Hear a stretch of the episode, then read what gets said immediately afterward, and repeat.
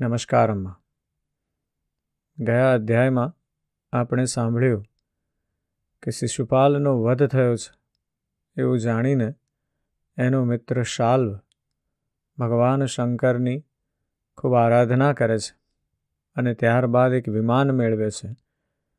જે વિમાનમાં એના સૈન્યને લઈને એ દ્વારિકા ઉપર ચઢાઈ કરી દે છે. આ તરફ ભગવાન શ્રી કૃષ્ણ ત્યાં નથી એટલે પ્રદ્યુમ્નજી એ વળતો જવાબ આપે છે. એક મહિના સુધીમાં ભગવાન ઇન્દ્રપ્રસ્થથી ત્યાં આવી જાય છે અને શાલ્વ સાથે યુદ્ધ કરીને તેનો ઉદ્ધાર કરે છે. આ જાણ થતાં કે શાલ્વનો વધ થયો છે, એના મિત્ર પૌંડ્રકનો વધ થયો છે, એ જાણીને દંતવક્ત્ર પોતે એકલો જ પગે ચાલીને ગદા લઈને ભગવાનને લલકારે છે. દંતવક્ત્રનો ભગવાન ઉદ્ધાર કરે છે અને એ જ પોતે વિજય છે ભગવાનનો પાર્ષદ. તેનો આ ત્રીજો જન્મ છે. શ્રાપ મળેલો છે સનકાદી ઋષિઓથી. અને એટલે દંતવક્ત્રનો ઉદ્ધાર થાય છે ત્યારે એનું જે જીવન જ્યોતિ છે એ ભગવાનમાં સમાઈ જાય છે. ભગવાન વિદુરથ, કે જે દંતવક્ત્રનો ભાઈ છે, એનો પણ એ જ રીતે ઉદ્ધાર કરે છે. અને ત્યારબાદ દ્વારિકામાં પ્રવેશ કરે છે. આ તરફ કૌરવો અને પાંડવો વચ્ચે યુદ્ધના રણશિંગા ફૂંકાઈ રહ્યા છે. એટલે એમાં તટસ્થ રહેલા બલરામજી, કે જેમને કોઈ બાજુથી લડવું પસંદ નથી, તેઓ તીર્થયાત્રાએ નીકળી જાય છે. અને ત્યાં તીર્થયાત્રામાં ભૂલથી તેમના દ્વારા રોમહર્ષણજી જે સુતજીના પિતા છે અને એ અત્યારે ઊંચી ગાદી પર બેઠા છે, તેમની હત્યા થાય છે. બલરામજી ત્યારબાદ એ જાણીને પશ્ચાતાપ કરવા માટે ઋષિઓનું સૂચન માગે છે અને ઋષિઓ કહે છે કે તમે પહેલાં તો રોમહર્ષણના સ્થાને તેના પુત્ર સુતને દીર્ઘાયુ ઇન્દ્રિય શક્તિ અને બળ આપો અને ત્યારબાદ કહે છે કે અહીંયા બલવલ નામનો મહાભયંકર દાનવ છે. અને દરેક પર્વના દિવસે આવે છે અને ઋષિઓનું આ જે સત્ર બેઠું છે, તેને દૂષિત કરી જાય છે. એનો વધ કરો અને ત્યારબાદ બાર મહિના સુધી એકાગ્ર ચિત્તે તીર્થોમાં સ્નાન કરતા રહીને ભારત વર્ષની પરિક્રમા કરો. એ કથાને આપણે આજના અધ્યાયમાં આગળ લઈ જવીશું. શ્રી સુખદેવજી કહે છે, પરીક્ષિત પર્વનો દિવસ આવ્યો. તે દિવસે ભયંકર મોટી આંધીનું તોફાન શરૂ થયું. ધૂળની વર્ષા થવા લાગી અને ચારે બાજુથી પરુની દુર્ગંધ આવવા લાગી. ત્યાર પછી યજ્ઞશાળામાં બલવલ દાનવે, મળ, મૂત્ર વગેરે અપવિત્ર પદાર્થોની વર્ષા કરી. ત્યાર પછી હાથમાં ત્રિશૂળ લઈને તે પોતે દેખાયો. તે શરીરે બહુ શ્યામ, કાજળના ઢગલા જેવો હતો.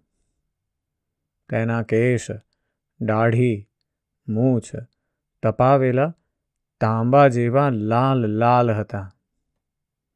મોટી મોટી દાઢો અને ભ્રુકુટીને કારણે તેનું મોઢું અતિ ભયંકર લાગતું હતું. તેને જોઈને ભગવાન બલરામજીએ શત્રુ સેનાનો નાશ કરનારું મૂષળ અને દૈત્યને ચીરી ફાડી નાખનારા હળનું સ્મરણ કર્યું.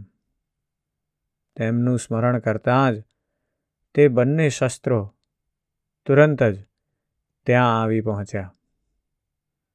બલરામજીએ આકાશમાં વિચરનારા બલવલ દૈત્યને, પોતાના હળના અગ્રભાગથી ખેંચીને, તે બ્રહ્મદ્રોહીના માથા પર બહુ જોરથી ક્રોધ કરીને મૂસળ ફટકાર્યું, જેથી તેનું લલાટ ફાટી ગયું અને તે લોહી ઓકતો રહીને આતરનાદે પોકાર કરતો, બરાબર વજ્રથી તોડી પાડેલા પર્વતની જેમ. ધરતી પર પડી ગયો. નૈમિષ્યારણવાસી મહાભાગ્યવાન મુનિઓએ બલરામજીની સ્તુતિ કરી. ક્યારેય વ્યર્થ ન જનારા આશીર્વાદ આપ્યા અને દેવતાઓ જેમ ઇન્દ્રનો અભિષેક કરે છે, તેમ ઋષિઓએ તેમનો અભિષેક કર્યો. ત્યાર પછી ઋષિઓએ બલરામજીને દિવ્ય વસ્ત્ર આભૂષણો અને એક એવી વૈજંતી માળા પણ આપી, જે સૌંદર્યનો આશ્રય અને ક્યારેય મુરઝાઈ જાય નહીં તેવા કમળ પુષ્પોની હતી. ત્યારબાદ નૈમિષ્યારણ્ય વાસી ઋષિઓની વિદાય લઈને બલરામજી બ્રાહ્મણો સાથે કૌશિકી નદીના તટ પર આવ્યા. ત્યાં સ્નાન કરીને તેઓ જ્યાંથી સરયુ નદી નીકળી છે, તે સરોવર પર ગયા. ત્યાંથી સરયુના કિનારે કિનારે ચાલવા લાગ્યા, પછી ત્યાંથી પ્રયાગ આવ્યા અને ત્યાં સ્નાન તથા દેવતાઓ, ઋષિઓ અને પિતૃઓનું તર્પણ વગેરે કરીને પુલહાશ્રમ ગયા. ત્યાંથી ગંડકી, ગૌમતી તથા વિપાશા નદીઓમાં સ્નાન કરીને શોણ નદના કિનારે જઈને સ્નાન કર્યું. ત્યાંથી ગયા ક્ષેત્રમાં જઈને પિતૃઓનું વસુદેવજીની આજ્ઞા અનુસાર પૂજન યજન કર્યું. પછી ગંગા સાગર સંગમ પર ગયા. ત્યાં પણ સ્નાન કર્યું. પછી તીર્થાદિ કૃત્યોથી નિવૃત્ત થઈને મહેન્દ્ર પર્વત પર ગયા. ત્યાં પરશુરામજીના દર્શન અને અભિવાદન કર્યા. ત્યારબાદ સપ્ત ગોદાવરી વેણા, પંપા અને ભીમરથી વગેરેમાં સ્નાન કરીને સ્વામી કાર્તિકેયજીના દર્શન કરવા માટે ગયા. તથા ત્યાંથી મહાદેવજીના નિવાસ સ્થાન શ્રી શૈલમ તીર્થ પર પહોંચ્યા ત્યાર પછી બલરામજીએ દ્રવિડ દેશના પરમ પુણ્યમય એવા સ્થાન વૈંકટાચલ એટલે કે બાલાજીના દર્શન કર્યા અને ત્યાંથી તેઓ કામાક્ષી શિવકાંચી વિષ્ણુકાંચી ત્યાંથી થઈને શ્રેષ્ઠ નદી કાવેરીમાં સ્નાન કરીને પુણ્યમય શ્રીરંગ ક્ષેત્રમાં પહોંચ્યા શ્રીરંગમાં ભગવાન વિષ્ણુ સદા બિરાજે છે ત્યાંથી તેમણે વિષ્ણુ ભગવાનના ક્ષેત્ર ઋષભ પર્વત દક્ષિણ મથુરા વગેરે તથા મોટા મોટા પાપોનો નાશ કરનાર સેતુબંધની યાત્રા કરી ત્યાં બલરામજીએ બ્રાહ્મણોને દસ હજાર ગાયોનું દાન આપ્યું. પછી ત્યાંથી કૃતમાલા અને તામ્રપર્ણી નદીઓમાં સ્નાન કરીને મલય પર્વત પર ગયા. તે પર્વત સાત કુલ પર્વતોમાંનો એક છે. ત્યાં બિરાજી રહેલા અગસ્ત્ય મુનિને તેમણે નમસ્કાર કર્યા અને અભિવાદન કર્યું.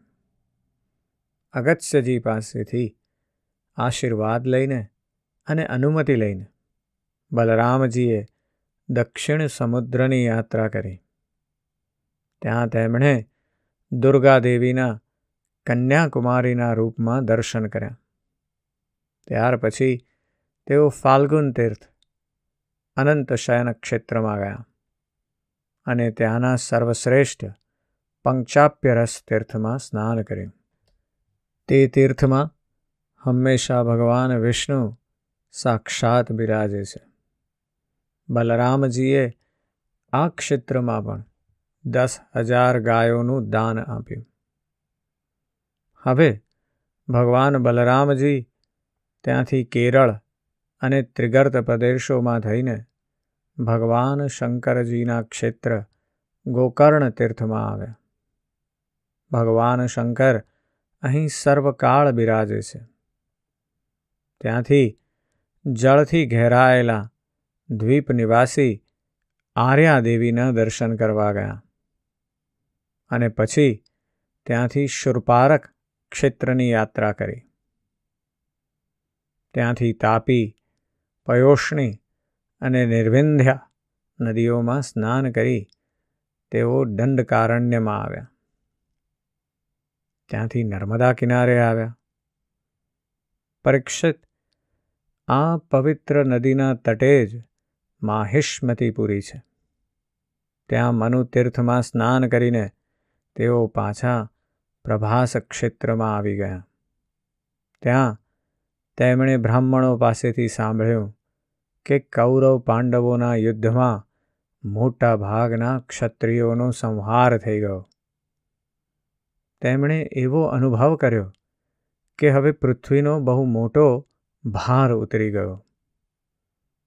જે દિવસે રણભૂમિમાં ભીમસેન અને દુર્યોધન ગદા યુદ્ધ કરી રહ્યા હતા, તે દિવસે બલરામજી તેમને રોકવા માટે કુરુક્ષેત્ર જઈ પહોંચ્યા. મહારાજ યુધિષ્ઠિર, નકુલ, સહદેવ, ભગવાન શ્રીકૃષ્ણ અને અર્જુને બલરામજીને જોઈને પ્રણામ કર્યા. અને મૌન રહ્યા. તેઓને ડર હતો કે ખબર નહીં શું કહેવા માટે અહીં પધાર્યા છે. તે વખતે ભીમસેન અને દુર્યોધન બંને હાથમાં ગદા લઈને એકબીજાને જીતવા માટે ક્રોધપૂર્વક જાત જાતના દાવ પેચ બદલી રહ્યા હતા. તેમને જોઈને બલરામજીએ કહ્યું રાજા દુર્યોધન અને ભીમસેન. તમે બંને વીર છો. તમારા બંનેમાં બળ પરાક્રમ પણ સમાન છે. હું એવું સમજું છું કે ભીમસેનમાં બળ વધારે છે અને દુર્યોધને ગદા યુદ્ધનું જ્ઞાન વધારે પ્રાપ્ત કર્યું છે. તેથી તમારા જેવા સમાન બળ ધરાવનારાઓમાંથી કોઈનો જય પરાજય થાય એવું દેખાતું નથી. તેથી તમે લોકો વ્યર્થ યુદ્ધ ન કરો. હવે આ યુદ્ધ બંધ કરી દો. પરીક્ષિત, બલરામજીની વાત બંને માટે હિતકર હતી. પરંતુ તે બંને વચ્ચેનો વેરભાવ એટલો સુદૃઢ થઈ ગયો હતો કે તેમણે બલરામજીની વાત ન માની. તેઓ એકબીજાના કટુવચનો અને દુર્વ્યવહારોનું સ્મરણ કરીને ઉન્મત જેવા થઈ ગયા હતા. ભગવાન બલરામજીએ નિશ્ચય કર્યો કે એમનું પ્રારબ્ધ જ આવું છે. તેથી તેના વિશે વિશેષ આગ્રહ ન કરીને તેઓ પાછા દ્વારકા ચાલ્યા ગયા. દ્વારકામાં ઉગ્રસેન વગેરે ગુરુજનો તથા અન્ય સંબંધીઓએ બહુ પ્રેમથી આગળ આવીને તેમનું સ્વાગત કર્યું. ત્યાંથી બલરામજી ફરી નૈમિષ્યારણ્ય ગયા.